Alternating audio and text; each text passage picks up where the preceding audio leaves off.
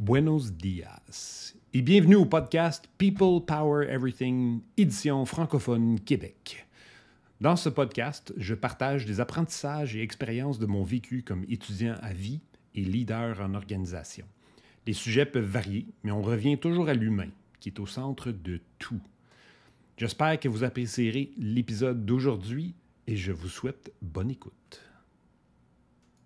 Salut les amis et bienvenue au podcast de cette semaine.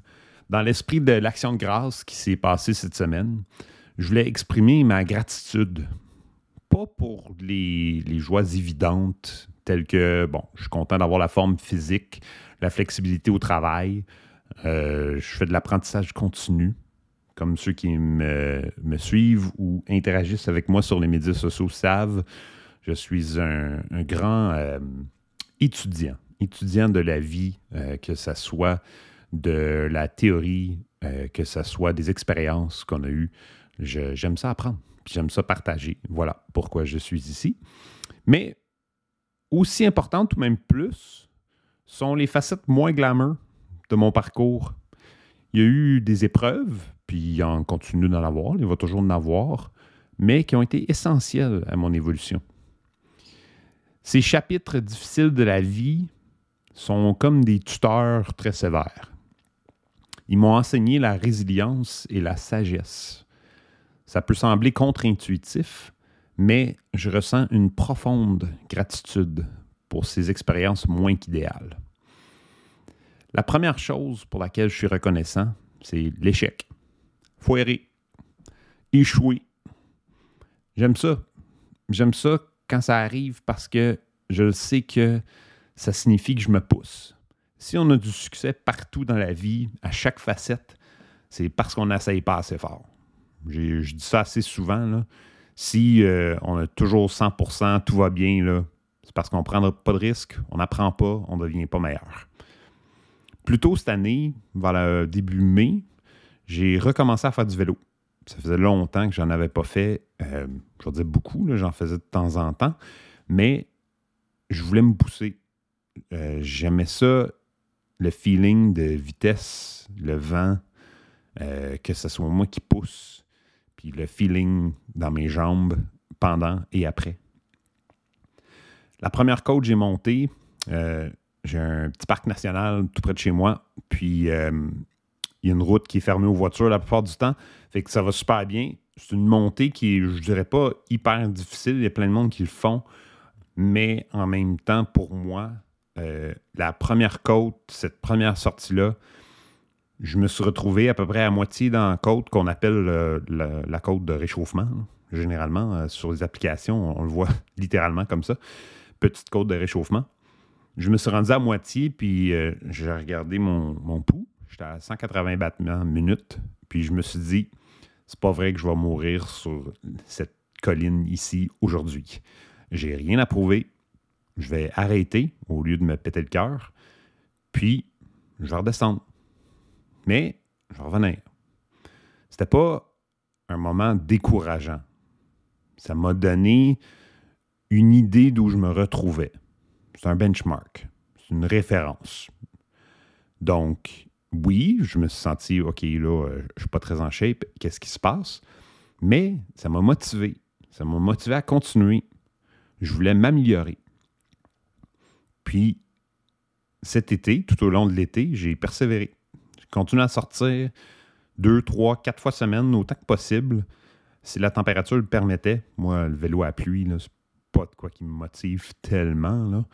Euh, mais les belles journées, absolument sorties, puis je, ça me faisait un moment excellent, non seulement pour le cardio, que ça a augmenté, mais ça me donnait également le temps de me déconnecter. Ça me laissait vagabonder mon esprit. Euh, j'avais le temps, là. À vélo, là, t'es, pas téléphone, ceux qui sont arrêtés, là, come euh, ça m'a donné le temps juste d'apprécier à la fois la nature, l'exercice, euh, la météo, le bon temps, le soleil. Puis maintenant, après quoi, cinq mois, je peux monter cette colline-là. Puis, euh, pas que c'est facile. Je me pousse tout le temps. J'essaie de, m'améliorer un petit peu plus à chaque fois. Mais je suis devenu plus rapide, plus fort. Puis je me sens beaucoup, beaucoup mieux. Que je suis capable de monter cette côte-là. Euh, comme diabétique, c'est encore plus difficile. Il faut de la planification. Ça, c'est une autre affaire. Mais cette planification-là, je ne le vois pas nécessairement comme négatif. C'est poche, là, être diabétique, puis se dire, OK, faut que je pense le soir avant, si je vais aller faire du vélo, faut que je pense à réduire l'insuline longue que je prends le soir, qui me dure un, 24 heures dans mon système. faut que je le réduise. Sinon, je vais avoir de la misère à monter sans manger un paquet de barres granola ou, euh, ou avoir des, des, sucreries avec moi. J'essaie de limiter ça. Euh, faut pas que je mange trop le matin, mais au contraire, faut que je mange, mais je ne prenne pas trop d'insuline. Euh, ça prend de la planification. Puis c'est un petit peu euh, c'est un petit peu tannant. Mais en même temps, je suis capable de voir exactement ce qui se passe avec mon corps.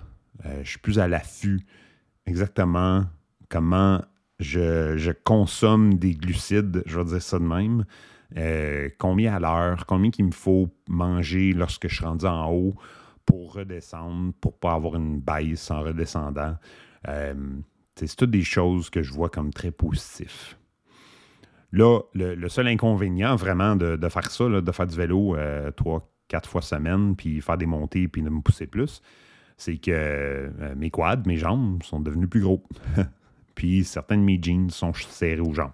Bon, c'est un problème heureux à avoir, puis je suis content que dans tout ça, c'est pas ma taille qui a, grandi, mais, mais je pense vraiment juste mes jambes on verra euh, plus tard quand je vais voir mon médecin, qu'est-ce qu'il en pense. Mais dans tout ça, euh, j'aime ça y aller. J'aime ça les moments, j'aime ça voir la nature, surtout là, les couleurs sont super belles. Puis dans tout ça, je me fais toujours dépasser. Dans montant la côte, il y a des groupes de, je vais, je appeler les vrais cyclistes, là, le monde équipé. Euh, ils me dépassent. C'est du monde qui vont faire la, route euh, deux, trois fois de fil le même matin. Moi, je le fais une fois. C'est bien correct. Je suis reconnaissant dans tout ça d'être sur la même route qu'eux. je pourrais être à la maison en train de regarder la télé.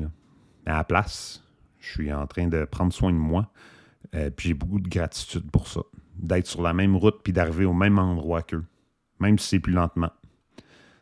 Que je surmonte mon état actuel pour être meilleur de plus en plus. Que j'ai su surmonter l'échec. Puis l'échec, malgré sa piqûre initiale, ça sert de professeur. Ça offre des leçons. Des leçons qui sont bonnes pour la résilience, l'adaptabilité, la force pour persévérer, savoir qu'on est capable d'y arriver. Il faut s'essayer pour ensuite avoir l'excès. Wow l'excès de, l'échec? Non. Euh, de passer par-dessus l'échec, puis de savoir qu'on est capable de le faire. Si on le fait de plus en plus, on apprend, on prend la confiance, puis on se dit, c'est pas parce que je suis pas capable de le faire tout de suite que je serai jamais capable de le faire. En anglais, on dirait, tu sais, I'm not able to do it. Il faut rajouter, I'm not able to do it yet. I will get there.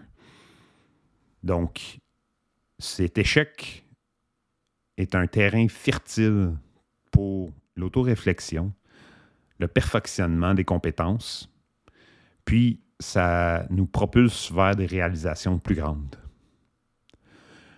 La deuxième chose que je suis reconnaissant, pour laquelle je suis reconnaissant, pour laquelle je suis reconnaissant, je ne sais pas, en tout cas, euh, je suis reconnaissant pour l'ennui.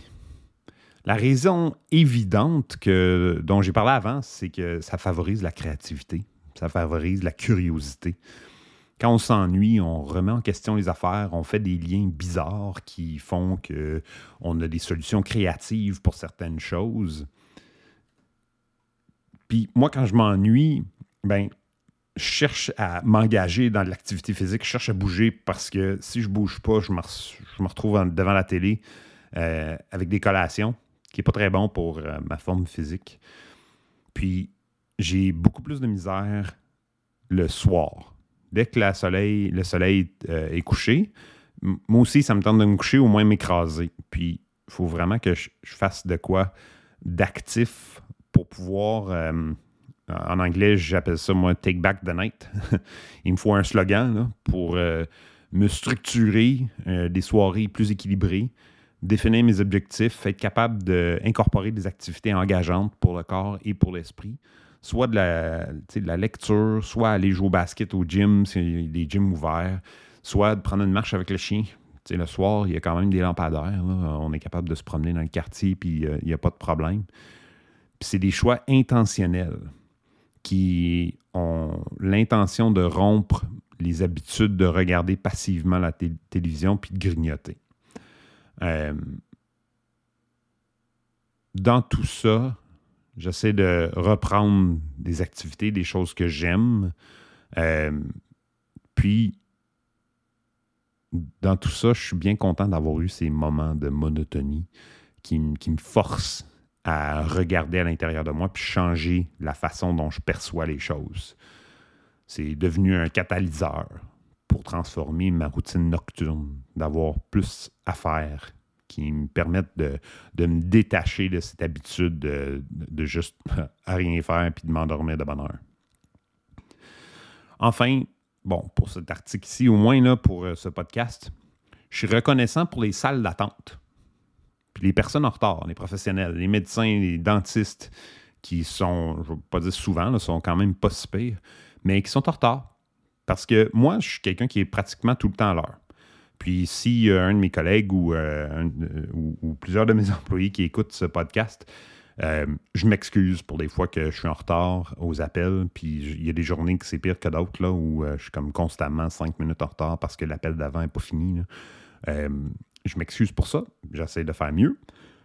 Mais euh, quand ça m'arrive dans les salles d'attente des médecins ou dentistes, j'essaie de consciemment changer ma perception des choses pour passer de la frustration à quelqu'un qui est en qui ne respecte pas mon temps, que moi aussi, là, j'ai le droit à, être respecté là-dedans, à ça arrive. S'il donne le temps de plus au patient d'avance, c'est parce qu'il va m'en donner moi aussi. Puis, tout dépendant de ce qui se passe, ça peut aller d'un bord puis de l'autre dire au dentiste que, bof, même si ça va mal dans la chirurgie d'avant, ben, va plus vite parce que euh, faut que tu viennes me voir puis checker mon nettoyage. non, non. J'aimerais mieux qu'il prenne le temps, qu'il le fasse comme il faut, la qualité. Puis pendant ce temps-là, ben, moi, dans la salle d'attente, je relaxe. Je laisse mon esprit vagabonder. Je me laisse aller, puis j'essaie de me dire, c'est un moment pour faire méditation, relaxer, juste regarder autour de moi, puis euh, me laisser aller. Puis j'ai trouvé du réconfort dans les périodes d'attente. C'est comme dire euh, travailler, il y a une panne d'électricité. Ah, je peux plus travailler. J'ai plus de connectivité, j'ai plus d'ordinateur, puis c'est ça mes outils de travail. Ben, tu peux plus travailler. C'est un break forcé. C'est correct. Faut, faut, le, faut le prendre, tu n'as aucun choix. Fait qu'il faut se laisser aller. Puis être capable de laisser aller, ça amène une tranquillité d'esprit. Donc, les moments avant les rendez-vous, euh, j'aime ça les prendre puis m'en servir comme moment de relaxation. Ça me permet de me revitaliser mentalement. C'est le fun quand on peut changer la perspective d'une chose qui peut paraître négative en quelque chose qui peut être très positif. Donc j'espère qu'on peut tous cultiver collectivement la force de dévoiler les côtés positifs de tout le négatif qui peut nous passer. Puis aider les autres à le faire aussi. Parce qu'on le sait, les gens sont au cœur de tout.